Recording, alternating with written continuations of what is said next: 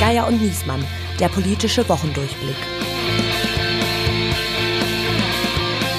Meine Damen, meine Herren, herzlich willkommen in unserem politischen Podcast. Hier spricht Berlin, hier spricht das Redaktionsnetzwerk Deutschland. Mein Name ist Steven Geier und mit mir im Studio ist mein Kollege hier im RND Hauptstadtbüro, Andreas Niesmann. Und viele von Ihnen haben ja schon sehnsüchtig darauf gewartet. Wir sind in dieser Woche verabredet mit Richard David Precht, dem Philosophen, und mit Harald Welzer, dem Soziologen, um mit Ihnen über Ihre Thesen zum Ukraine-Krieg zu sprechen und über Ihr neues Buch, in dem Sie den deutschen Medien vorwerfen, keinen guten Job in dieser Krise gemacht zu haben.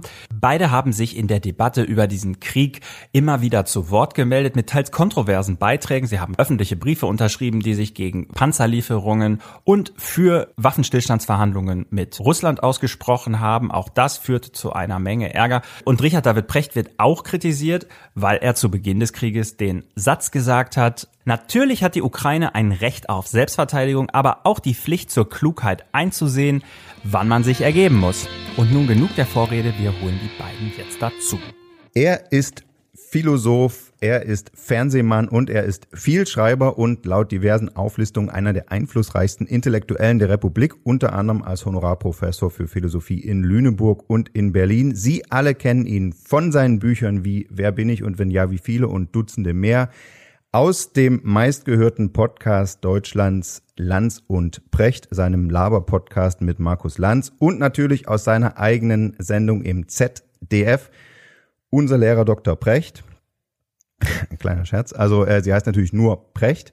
Herzlich willkommen, Richard David Precht. Ja, hallo. Und auch nach ihm wurde schon ein Medienprodukt benannt. Wenn nämlich jemand ein dickes Buch schreibt, dann spricht man schon seit langem von einem Wälzer. Seine Bücher sind in 21 Ländern erschienen, darunter Erfolgstitel wie Selbstdenken, die smarte Diktatur, ein Angriff auf unsere Freiheit und Nachruf auf mich selbst. Er ist Direktor der Stiftung Zukunftsfähigkeit Futur 2 und Professor für Transformationsdesign in Flensburg und er lehrt in St. Gallen und Zürich. Wir begrüßen Harald Welzer. Hallo. Und ihr erstes gemeinsames Buch ist jetzt da. Es heißt Die vierte Gewalt, erscheint am Mittwoch, am 28. September im S. Fischer Verlag und es prangert an, so der Untertitel, wie Mehrheitsmeinung gemacht wird, auch wenn sie keine ist. Und darüber, das ahnen die Hörer schon, können wir jetzt ganz äh, kontrovers und ausführlich sprechen. Geben Sie uns doch mal einen kleinen Einblick so in, in, in die Autorenwerkstatt. Wie haben Sie zueinander gefunden? Warum wollten Sie das gerade Sie beide zu zweit schreiben? Und wie schreibt man überhaupt ein Buch in so kurzer Zeit zu zweit? Das ist eigentlich ganz einfach. Äh, man schreibt ein Buch zu zweit, indem man sich permanent die Textentwürfe zuschickt, wechselseitig korrigiert und ein Buch dann sukzessive aufbaut und arbeitsteilig schreibt und gemeinsam gewissermaßen verabschiedet. Das ist der Prozess. Und der Grund, dass wir das zusammen geschrieben haben, ist, dass wir beide äh, ähnliche Beobachtungen in Bezug auf das Mediensystem gemacht haben und beide interessiert daran sind, dass Demokratie weiterhin funktioniert. Und aus diesem konkreten Interesse haben wir uns zusammengefunden und gedacht, da muss man jetzt mal was machen. Wenn man sich mit ihrem bisherigen Wirken so befasst, dann hat man zumindest, glaubt man, zumindest eine Ahnung davon zu haben, welche Teile von wem von Ihnen beiden stammen. Jetzt fragen Sie mich bitte nicht ab, aber ähm, die Frage drängte sich mir irgendwie auf. Teilt eigentlich jeder von Ihnen jede These in diesem Buch? Haben Sie viel gestritten, bei äh, viel diskutiert, als Sie das geschrieben haben, oder lagen Sie da dann doch ziemlich auf einer Welle? Ja, also das kann, mag man erstaunlich finden, aber ich kann mich an keinen einzigen Streit oder keine einzige Kontroverse erinnern, sondern es war eigentlich immer so, dass man hungrig darauf war, was der andere geschrieben hatte. Nun war es ja schon vor dem Buch so, dass äh, der eine häufig Dinge gesagt hat, die man sehr, sehr ähnlich denkt. Hm. Und wir wussten also schon, dass eine hohe Übereinstimmung da ist. Und während des Schreibprozesses war diese Übereinstimmung so gut, dass die Zusammenarbeit wunderbar und völlig reibungslos war. Ich, ich habe jetzt gedacht, wenn ich so innere Widersprüche finde, vielleicht liegt es daran, dass sie quasi der eine hat den Gedanken eingebracht und der andere den oder ist das Bin ich mal gespannt auf die inneren Ja, machen Sie mal. genau. ja, kommen wir gleich dazu. Ich habe den Untertitel schon genannt. Sie kritisieren, wie Mehrheitsmeinung gemacht wird, auch wenn sie keine ist. Wir, vor allen Dingen von politischen Journalisten, wir beide sind politische Journalisten und wir fragen uns, warum sollten wir das tun? Naja, sie, sie verfertigen ja selber für sich, wenn sie mit einem Sachverhalt konfrontiert sind oder mit einem Geschehen konfrontiert sind, versuchen sie ja selber eine Deutung dessen zu machen, was dort passiert. Und bei Ereignissen, die vielleicht nicht so ganz transparent und klar sind, äh, müssen sie notwendigerweise, wie alle anderen auch, sich an anderen orientieren, was die wohl darüber denken. Und über solche simplen Prozesse passiert es zunächst mal, dass man bei Ereignissen, für die es kein Skript gibt, so eine Art ja, Übereinstimmung herstellt in der Deutung dessen, worum es sich wohl handeln mag. Und diese Deutung neigt dazu, sich zu verfestigen und auch gegenüber Einwänden oder Kritik sich zu immunisieren. Das ist in Kürze das, was wir hm. versuchen zu beschreiben. Also am Ende, wenn man es zusammenfasst, so ein bisschen der Journalismus als Herde voller Lemminge. Also einer marschiert voran und die anderen laufen hinterher. Naja, von einem ist ja in unserem Buch nicht die Rede. Also es gibt sicherlich auch ein paar Leitwölfe, sogenannte Alpha-Journalisten, die einflussreicher sind als anderen.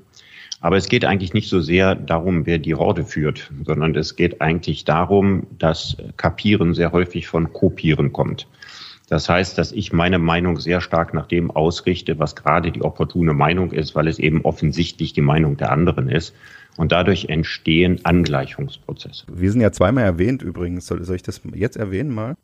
Ja, ich kann mich sehr gut daran erinnern, dass RND erwähnt wird, weil ja. es die Unsitte inzwischen hat, äh, Twitter-Tweets ja, äh, als Nachrichten zu senden, Shitstorms äh, dadurch quasi heilig zu sprechen, ja, dass man sie via RND in die Welt hinausträgt, wo ich mich frage, wie kommen Sie auf solche Ideen? Ist es eine Heiligsprechung, wenn man darüber berichtet, dass es im Netz eine große Aufregung darüber gibt? Ja, oder? ist es, ist es, weil man Schallverstärkung in dem Moment betreibt und damit etwas, was vorher im Twitter-Raum, also eigentlich im semi-privaten Raum der unmittelbaren Meinungsäußerung ist, in den Status einer Nachricht erhebt. Sowas sollte kein anständiger Journalist machen.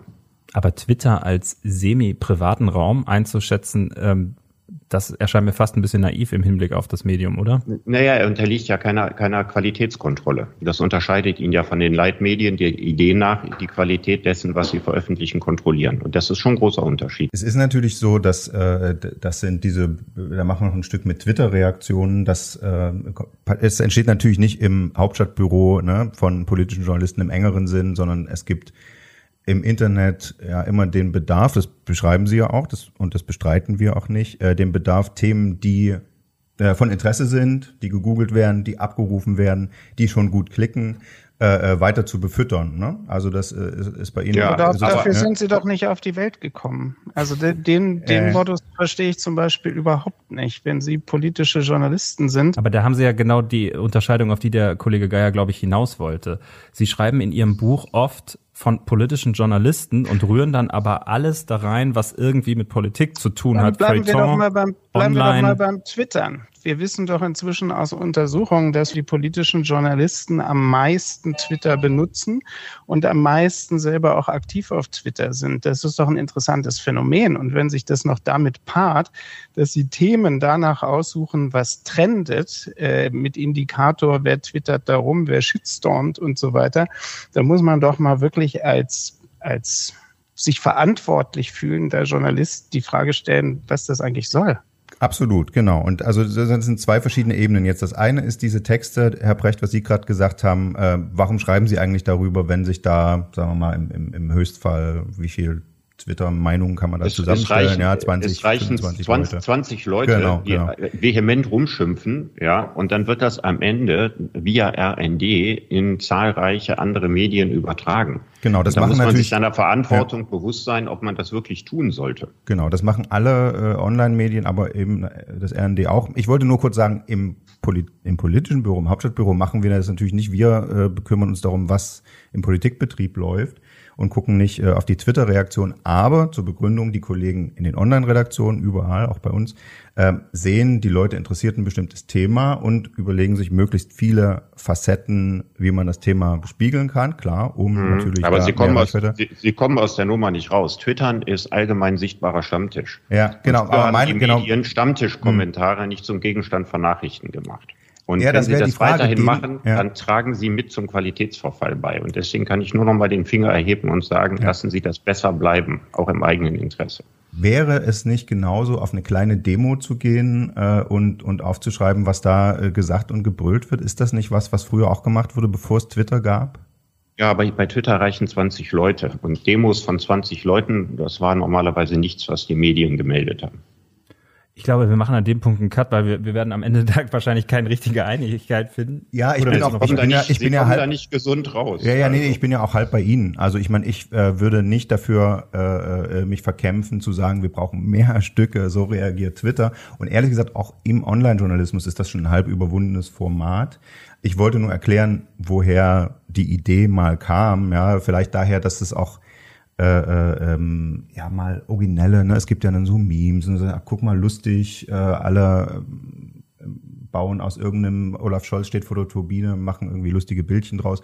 Wir machen mal was, was das Internet über Scholz und die Turbine macht. So, daher kommt das, das würde ich jetzt mal als Unterhaltungsjournalismus und nicht als politischen. Also an der Stelle, wo Kampagnen geritten werden, die durch Twitter getriggert werden, da kommen sie jetzt nicht mit Memen und kleinen Scherzen und wir machen mal was Lustiges, sondern der Punkt ist doch der, und das vertreten wir in diesem Buch, dass bestimmte Stilelemente aus den Direktmedien, und das ist nicht nur Stil, es sind auch Argumentations- bzw. Nicht-Argumentationsformen bis hin zu einem Verfolgungsjournalismus, ähm, aus den Direktmedien eingewandert sind in die etablierten Medien. Und das ja. macht im Moment ein bisschen den Qualitätsverlust, aber auch die Thematik, dass alle auf dasselbe Thema aufspringen. Also die Frage, die zu Anfang gestellt wurde, wie passiert das eigentlich? Und das ist sowohl für die betroffenen Personen, die dann gar nicht wissen, warum sie angegriffen werden, ähm, einfach nicht fair und nicht in Ordnung. Aber was noch schlimmer ist, es ist für die demokratische Kultur überhaupt nicht in Ordnung. Und da nun Qualitätsmedien mit dafür verantwortlich sind, dass die demokratische Kultur funktioniert, liegt hier tatsächlich, ähm, sagen wir mal, die Bringschuld vor, darüber mal ein bisschen nachzudenken mhm. und die eigene Praxis zu verändern. Mhm, absolut würde ich nicht widersprechen, aber das wäre jetzt, wenn ich es richtig verstehe, einer der Widersprüche, die, die ich entdeckt habe mahnen Sie nicht gerade dazu, möglichst viele Meinungen abzubilden? Das Volk ähm, hat nicht nur eine Meinung, die im politischen Journalismus immer wieder wiederholt wird, sondern das Volk hat ganz viele ja. verschiedene Meinungen. Viele regen sich darüber ja. auf. Viele Aber man sollte, man darf als Journalist nicht den leichtfertigen Fehler machen, Twitter für das Volk zu halten. Ich glaube, das ist schon mal wichtig. Es ist nur ein sehr geringer Prozentsatz der Bevölkerung, die twittert. Und es gibt auch bestimmte Tendenzen, also bestimmte Charaktertypen, die überproportional äh, auf Twitter vertreten sind gegenüber anderen. Ja, ja. Und wenn 20 oder 25 Leute sich maßlos über etwas aufregen, ist das nicht das Volk. Und das ist auch nicht repräsentativ. Und wenn wir meinen, das Volk mit einzubeziehen, dann muss man, glaube ich, viel, viel weiter gucken, äh, als hinzugehen und zu gucken, wo hat sich jemand aufgeregt. Das ist der erste Punkt. Der zweite Punkt ist, Shitstorms bedeuten normalerweise massive persönliche Angriffe. Das ist also eine ganz bestimmte Art von Artikulation von Menschen. Und da muss man sich überlegen, ob man das wirklich schall verstärken möchte. Es ist ja nicht irgendeine Nachricht oder da wird ja nicht irgendeine neue Perspektive eingebracht, sondern da wird jemand denunziert.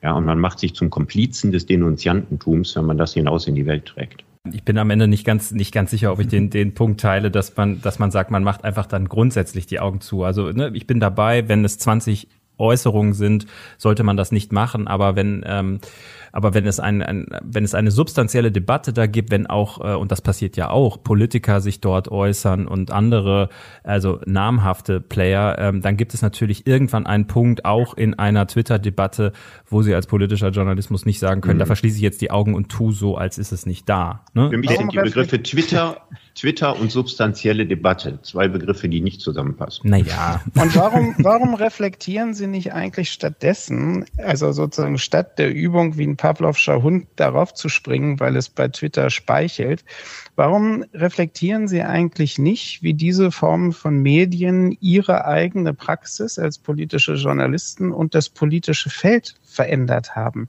Also was passiert eigentlich mit politischen Debatten? Was passiert insbesondere mit außenpolitischen politischen Debatten, wenn wir sozusagen immer die Interferenzen haben, dass jemand nicht über sein Amt spricht, sondern direkt selber twittert, wenn selber Außenpolitiker Druck ausüben äh, auf Außenpolitiker und so. Und auch da haben sie ja das Moment der Schallverstärkung, was meines Erachtens nach hinter der Verantwortlichkeit von Medien stark zurückbleibt. Also Beispiel, wenn Herr Zelensky im Deutschen Bundestag spricht, ist es eine radikale Veränderung von politischer Praxis im Vergleich von vor fünf Jahren oder so, als es nicht üblich war, dass äh, Politiker anderer Staaten in andere Parlamente zugeschaltet werden. So, anstatt darüber mal nachzudenken, was das eigentlich bedeutet, ist sozusagen die versammelte politische Journalistenmannschaft damit zugange, den Bundeskanzler dafür zu kritisieren, dass er nicht unmittelbar auf die Wünsche des Sprechers eingegangen ist.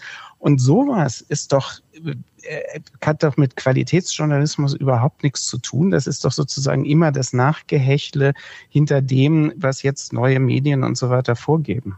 Genau, das ist, wenn ich das kurz äh, auch für den Hörer nochmal sagen darf, das ist ja die, die, der, die Kernkritik oder die, der, der Kernbefund, ähm, die äh, politisch-mediale Blase äh, beschäftigt sich mit sich selbst, mit sich gegenseitig, mit Themen, äh, über die sie sich aufregen kann, wie zum Beispiel, warum ist das zur Tagesordnung übergegangen worden im Bundestag und hat gar nicht mehr das Ohr am, am Volk und was das eigentlich aufregt. Vielleicht, wenn Sie noch mal kurz ähm, beschreiben würden, was hat sich da geändert, welchen Trend kritisieren Sie, was hat sich wodurch geändert? Weil Sie schreiben ja, die, die Medienkrise hat schon vor dem Internet eingesetzt und auch einige der, der Phänomene, über die, wo Sie jetzt sagen, jetzt hat es einen kritischen Punkt erreicht, sind schon älter als das Internet. Also was ist da alles zusammengekommen und damit es jetzt an dem Punkt gelandet ist, wo wir jetzt sind? Also wir können, wir können sozusagen im Schnelldurchgang die Entwicklung rekonstruieren und sagen, dass es nach den 2000er Jahren oder in den Nullerjahren eine Entwicklung gegeben hat, wo traditionell eigentlich in ihrem Geschäfts äh, Betrieb gut aufgestellte Medienhäuser unter Druck geraten sind. Das hatte etwas damit zu tun, dass die Werbeetats von Unternehmen zurückgefahren worden sind. Das hatte dann verschärft was damit zu tun, dass dieser Prozess durch die Finanzkrise verstärkt worden ist und da die meisten Printmedien zu den überwiegenden Teilen von Anzeigen leben und nicht von den Verkaufspreisen oder Abonnements, ging da schon ein großer Druck los, die zu Entlassungen, Verkleinerungen von Redaktionen, Zusammenlegung von Redaktionen, Schließung von Lokalzeitungen und so weiter geführt hat. Das heißt, da war schon eine Veränderung in der Landschaft, die immer eine ökonomische Komponente hatte, schon lange vor den sogenannten sozialen Medien. Und als die sozialen Medien dazugekommen sind oder Internet und dann verschärft nochmal durch das Smartphone und solche Dinge eben wie Facebook, Twitter und so weiter, hat sich ja auch die Art des Nachrichtenkonsums verändert weil das, was dort als Bericht, Nachricht, Information immer in Anführungsstrichen kommuniziert wird, ist natürlich viel schneller als die etablierten und gar die Qualitätsmedien. Und auf der anderen Seite können die Rezipienten auch auswählen, was sie nehmen. Das heißt, die stellen sich letztlich ihre eigene Zeitungsseite zusammen, sodass nicht nur der ökonomische Druck plötzlich auf den Redaktionen lastete, sondern gewissermaßen auch das interne. Geschäftsmodell für das, was tun wir eigentlich mit welchem Effekt. Und das hat dann dazu geführt, dass man fieberhaft danach gesucht äh, hat, was ist eigentlich jetzt ökonomisch auswertbar, was funktioniert, wie können wir online Ergänzungen machen zu unseren etablierten Medien.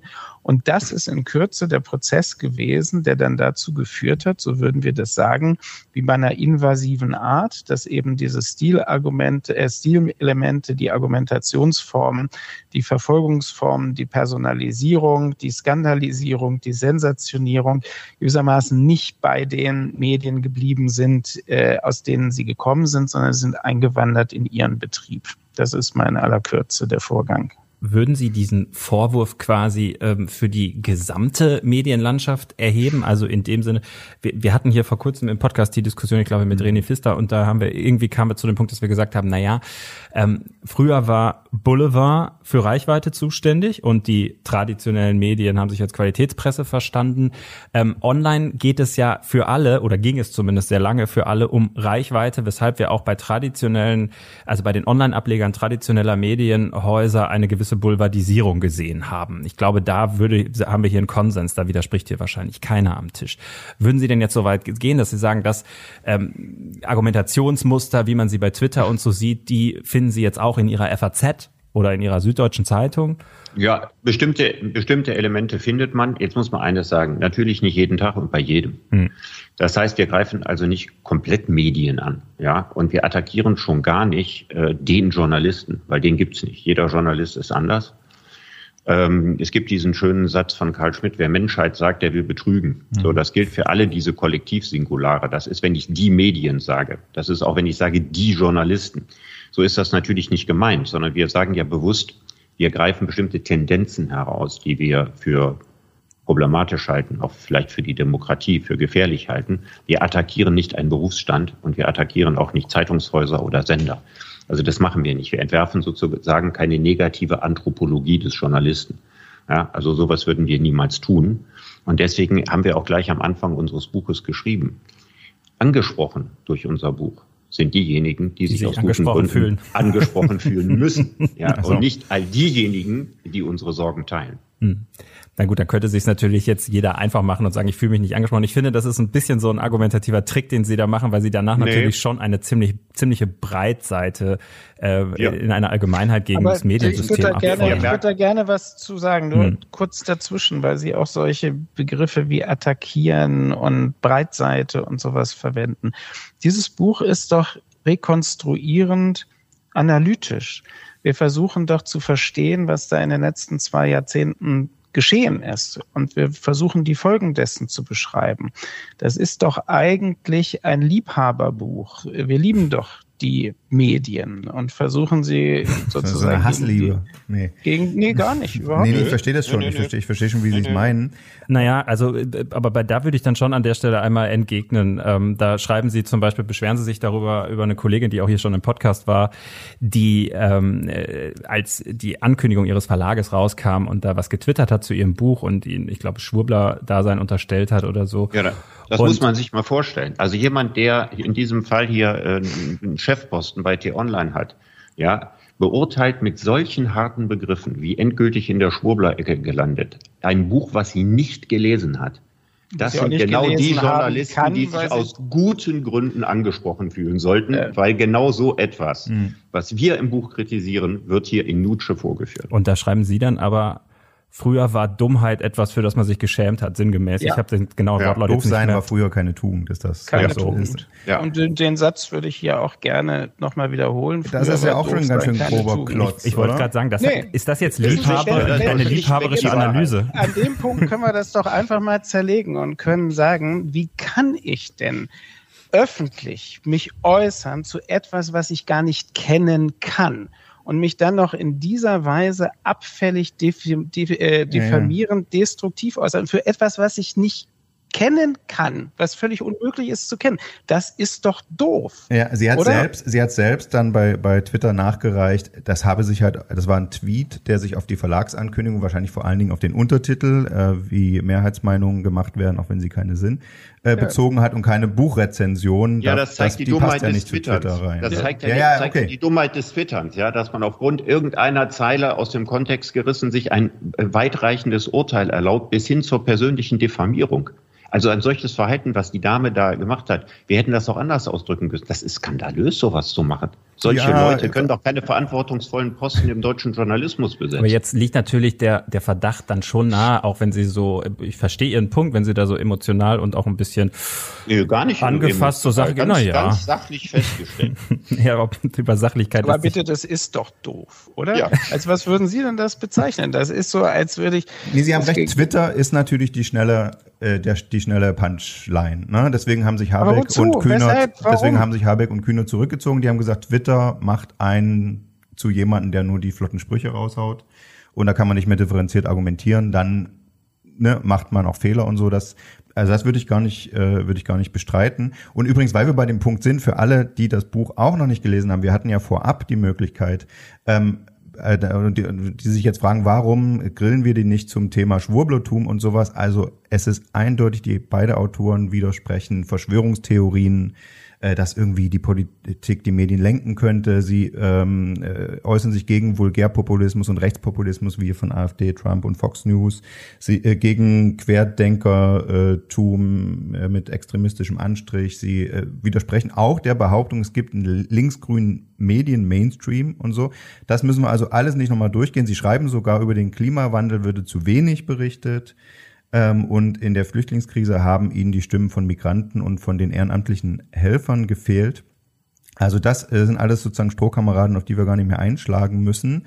Aber ist es nicht trotzdem so, dass sie jetzt quasi äh, rausgepickt haben, wo Medien Fehler gemacht haben oder was geschrieben haben, was ihrer Meinung widersprochen hat, aber dabei das Gesamtbild aus dem Blick verloren haben. Weil zum Beispiel äh, bei der Flüchtlingskrise sind natürlich die Geschichten über die Helfer, die vor Ort den Flüchtlingen helfen und wie die vor Ort ankommen und der Bürgermeister, der sich beschwert, ich kann, krieg das nicht finanziert, die stehen natürlich in der Lokalzeitung, im Lokalteil und die laufen im, im, im öffentlich-rechtlichen dritten Programm und natürlich mhm. nicht in ARD und, und in der Süddeutschen. Muss man nicht um den, sozusagen den, ist der Vorwurf nicht in dem Moment dahin, wenn man das gesamte Angebot der Medien anguckt. Da gibt's ganz rechte Zeitungen, ganz linke Zeitungen, lokale, überregionale. Also wir, wir stützen uns auf die äh, zentnerschweren Erkenntnisse der Medienforschung, die diese Phänomene untersucht haben. Das ist nicht unsere persönliche Meinung, dass wir sagen, äh, dass bestimmte Gruppen, die eine wichtige Rolle in der ganzen Migrationsthematik spielen, dass die unterrepräsentiert sind, sondern es ist die Meinung von Wissenschaftlern. Ja, ja, die, die haben ja auch nur diese umfangreiche ne, Medien. Die haben die überregionalen ja. gemacht und man muss sich ja fragen, ob bei der Bewertung eines solchen Phänomens wie die Migrationskrise, also auch wieder etwas, was kein Skript hatte, ja, was schwierig war zu bewerten, ob es da wirklich eine gute Idee war, sich so stark auf die Ränke und Ranküne der Spitzenpolitik zu kaprizieren und dem also über Gebühr eine Bühne zu geben, wer was wie wo sagt und sich parteipolitisch in Stellung bringt. Denn tatsächlich ist die Migration eine Jahrhundertaufgabe. Aber die Frage des politischen Personals, wer gerade 2015 irgendwie wen wo nicht leiden konnte oder was gemacht hat, am Ende nicht mal eine Fußnote in der Geschichte. Und da stimmen für uns die Proportionen nicht und deswegen haben wir das benannt. Ich würde an der Stelle zumindest kurz entgegnen, ähm, dass äh, der, der dass sich nicht leiden können der Protagonisten Merkel und Seehofer in diesem Fall, um, um den geht's dann ja am Ende. Das war ja der die persönliche Schlacht, die da beschrieben wurde. Und da gebe ich Ihnen recht, da hat die Hauptstadtpresse sich natürlich sehr viel auf dieses Duell kapriziert. Aber das hatte ja auch einen, einen, einen politischen Hintergrund. Ich meine, die äh, Bundestagsfraktion von CDU, CSU stand kurz vor der Spaltung, genau deswegen auf dem Höhepunkt mhm. dieser Krise. Dann schreiben Sie, warum mhm. haben wir uns da so drauf gestürzt? Sie haben sich am Ende ja gar nicht gespalten, aber meine, unser Job ist natürlich zu sagen, was im Moment in der Politik, und das mhm. ist auch das politische Personal, läuft. Der Job des Lokaljournalisten, der sehr wichtig ist, und die Zeitungen dachten auch mal eine Zeit lang, das sei generell ihre Rettung, ist zu gucken, der Flüchtling, der vor Ort ankommt, wird der gut versorgt. Also hier im Bundestag, wo wir rumlaufen, äh, laufen natürlich keine Flüchtlinge rum, das ist ja völlig klar. Aber den Vorwurf kann man natürlich den Hauptstadtjournalisten auch nicht machen. Ist ja nicht ihr Job. Aber Moment mal, jetzt muss man nochmal wieder auf Los zurückgehen und sagen, worüber sprechen wir eigentlich in diesem Buch? Und wir sprechen über die Leitmedien und beschreiben Phänomene der der Entwicklung der letzten 20 Jahre, wo wir sagen, da hat sich etwas verändert in den Leitmedien. Und das lässt sich auf der Grundlage empirischer Untersuchungen wunderbar darstellen. Es lässt sich auf der Ebene von Fallbeschreibungen wunderbar darstellen. Und sie beide sind ja auch der Auffassung, ja, da hat sich unheimlich viel verändert. Und äh, nochmal gesagt, uns geht's ja nicht um sowas Banales wie eine Attacke zu reiten, sondern uns geht's ja wirklich darum zu sagen, für eine moderne Demokratie ist ein verantwortungsvolles Mediensystem unverzichtbar. Und genau deswegen, weil es bestimmte Einseitigkeiten, weil es bestimmte Fokussierungen und so weiter konterkariert, indem auch andere Gruppen zu Wort kommen, andere Optiken reinkommen, andere Gedanken äh, gemacht werden. Und jetzt würde ich es auf die aktuelle Situation mal beziehen. Wenn wir zum Beispiel in Bezug auf zentrale Fragen, die uns in den nächsten Monaten, wenn nicht Jahren zentral beschäftigen werden, also Wirtschaftsprobleme, die kommen werden auf der Grundlage der Energiekrise und der Krieg, der da ist, wenn wir im Bundestag keine Opposition haben, jetzt von ganz links und ganz rechts abgesehen, was Sonderfälle sind, aber gewissermaßen keine Opposition, die substanziell Debatten darüber führt, was grundlegende Linien zukunftsfähiger Politik sind in diesem Zusammenhang, dann haben die Medien doch noch mal mehr eine Verantwortung, das, was da nicht debattiert wird, zusätzlich einzubringen. Und genau um solche Fragestellungen geht es und um die Frage, warum das eigentlich nicht hinreichend passiert. Und ich würde noch eines ergänzen und sagen, also eine große Sorge, die wir haben, und da sind wir ja gar nicht allein mit, teilen ja sehr, sehr viele Menschen. Das ist, dass man sich immer fragt, was hält die Demokratie noch zusammen, ja, in schwierigen Zeiten, in Krisenzeiten, in einer Zeit, in der die einzige stabile Erwartung an die Zukunft darin besteht, dass es wahrscheinlich unausgesetzt Krisen geben wird. Da machen sich ja viele Menschen darum Gedanken, gesellschaftlicher Zusammenhalt, ja, wie integriert man Gesellschaften? Und da müssen sich ganz viele Akteure die Frage stellen, leisten sie einen konstruktiven Beitrag dafür, dass die Gesellschaft zusammengehalten wird oder leisten sie den nicht? Und da muss sich unter anderem natürlich nicht allein, ja, die Medien sind nicht an allem schuld, aber natürlich müssen sich in so einer Situation auch die Medien befragen lassen, ob das, was sie tun, wirklich richtig ist oder ob sie zur Spaltung in der Gesellschaft beitragen, zur Polarisierung und vor allen Dingen dazu, dass viele Menschen das Gefühl haben, die Leitmedien bilden ihre Ansichten nicht mehr in irgendeiner Form ab. Und das kann man eben sehr schön daran sehen, dass wir einen großen Vertrauensverlust in die Medien haben. Wenn wir also tatsächlich nur noch Werte von etwas über 30 Prozent fürs Fernsehen haben an Vertrauen oder etwas 40 Prozent an die Printmedien, dann sind das einfach erschreckende Signale. Das müssen eigentlich die Printmedien und das Fernsehen selber so sehen.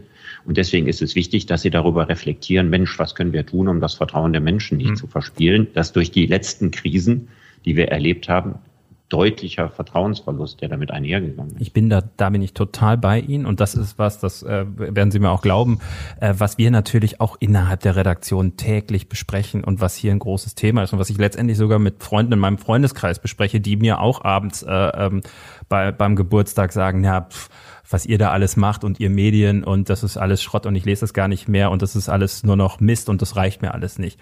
Ich stelle dann meistens die Frage und sag, was hast du denn im Abo, was liest du denn? Und dann kommt nix.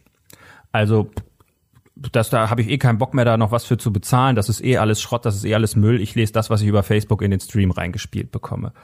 Und das wäre meine These ein bisschen oder eine Erklärung dafür, warum es so ist. Ich glaube, viele, und das ist vor allen Dingen auch ein Thema meiner Generation, haben sich abgewandt in dem Sinne, dass man kein Abo mehr hat.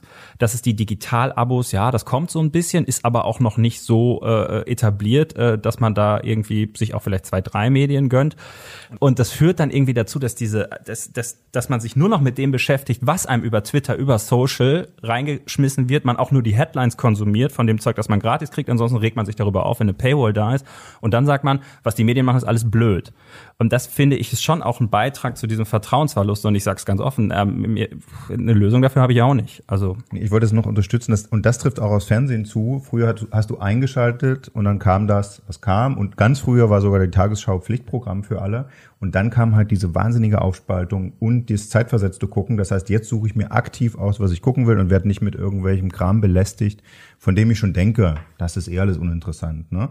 Also ich würde auch denken, es ist genau andersrum. Sie unterstellen so ein bisschen, die, die Leute wenden sich ab. Meine These wäre auch eher andersrum. Sie haben sich abgewendet aus verschiedensten Gründen, weil es andere Angebote gibt und haben dadurch gar keinen Zugang mehr zu, zu der großen Breite an äh, an Informationen, naja, die es ja gibt? Also erstens habe ich im Alltag erlebe ich schon qualifizierte Diskussionen mit sogenannten ganz normalen Leuten über das, die politischen Tagesereignisse oder das, was im Bundestag passiert oder so. Das ist jetzt nicht so, dass alle Leute doof geworden sind. Und es ist auch nicht so, dass nicht alle Leute äh, abgefallen sind von den etablierten Medien oder der Tagesschau und so weiter. Man hat ja sogar in der Pandemie einen Zuwachs an Vertrauen kurzzeitig gehabt in die etablierten Medien. So, also das ist überhaupt was Grundsätzliches, dass ich den Leuten, ehrlich gesagt, auch als Sozialpsychologe viel mehr Vernunft und Rationalität unterstelle, als es gemeinhin so gemacht wird. So, und daraus würde ich ableiten, das ist ja ein Kapital. Das ist ein Kapital für Politik und das ist ein Kapital für einen Qualitätsjournalismus, der auch adressiert werden muss, dass man auch sagt, die Leute da draußen sind welche, die denken mit Und wenn es zu sowas kommt wie einer Flüchtlingskrise, dann helfen sie auch mit, wie man jetzt übrigens, ähm, was das Fluchtgeschehen Ukraine äh, gesehen hat, wieder sehr eindrucksvoll getan haben. Das heißt, wir haben in der Bundesrepublik die privilegierte Situation, eine Zivilgesellschaft zu haben, die sehr aktiv ist, die sehr gebildet ist und die teilweise cool und handlungsbereit ist. So. Und das ist eine Basis dafür, die auch mit Qualitätsjournalismus zu bedienen und nicht in sozusagen der falschen Interpretation dessen, was Sie eben zu Recht beschrieben haben, zu sagen, naja gut, dann kriegen Sie auch nur noch dummes Zeug, wenn die anderen auch dummes Zeug machen. Das kann ja nicht die Lösung sein. Damit schaffen Sie sich ja selber ab. Aber ist denn die Lösung, dass äh, die Zeitungen in Schönheit sterben? Also äh, Sie zitieren zum Beispiel wohlwollend den Freitag, der wirklich ja irgendwie große Analysen jenseits des Mainstreams, der sich auch mal äh, äh wirklich eine, eine, eine abwegige These traut, auf einer ganzen Seite auszubreiten. Aber der hat halt quasi keine Auflage. Und ähm, der Fernsehstar ist auch nicht Erhard Schärfer von Phoenix, wenn es um Politik geht, sondern das ist Markus Lanz, weil das halt, äh, weil der halt Infotainment macht und äh, die Reichweite hat. Wenn jetzt alle nur sagen, so, wir setzen euch wie früher vor, was wir für richtig halten, das lest ihr jetzt, dann seid ihr auch wieder in der Demokratie beteiligt. Ähm, dann sagen die Leute, ihr könnt mich mal und RTL 2 hat auch gut, ganz gute Nachrichten. Also ich würde immer sagen, das ist wieder das negative Bild vom Publikum. Ne? Also natürlich gibt es sehr viele Menschen, die mit RTL 2 zufrieden sind und mit Infotainment zufrieden sind. Die hat es übrigens immer gegeben. Da gab es früher nicht so große Angebote für. Aber die Leute waren ja früher nicht klüger, als sie die Zeitung gelesen haben. Worauf wir eigentlich hinaus wollen, ist, es gäbe ja eine Alternative dazu, sich der Stilmittel der Direktmedien zu bedienen. Und diese Alternative, wir vergleichen das ja mit der Fotografie. Als die Fotografie aufkam, war ein nicht unerheblicher Teil der Malerei äh, nicht mehr opportun, ja, weil die Fotografie eben die Abbildungsfunktion besser erfüllt hat. Und daraus entstand die moderne Kunst. Das heißt, die Malerei hat sich darauf besonnen, was ist das, was wir besser können als die Fotografie, was ist anders an uns.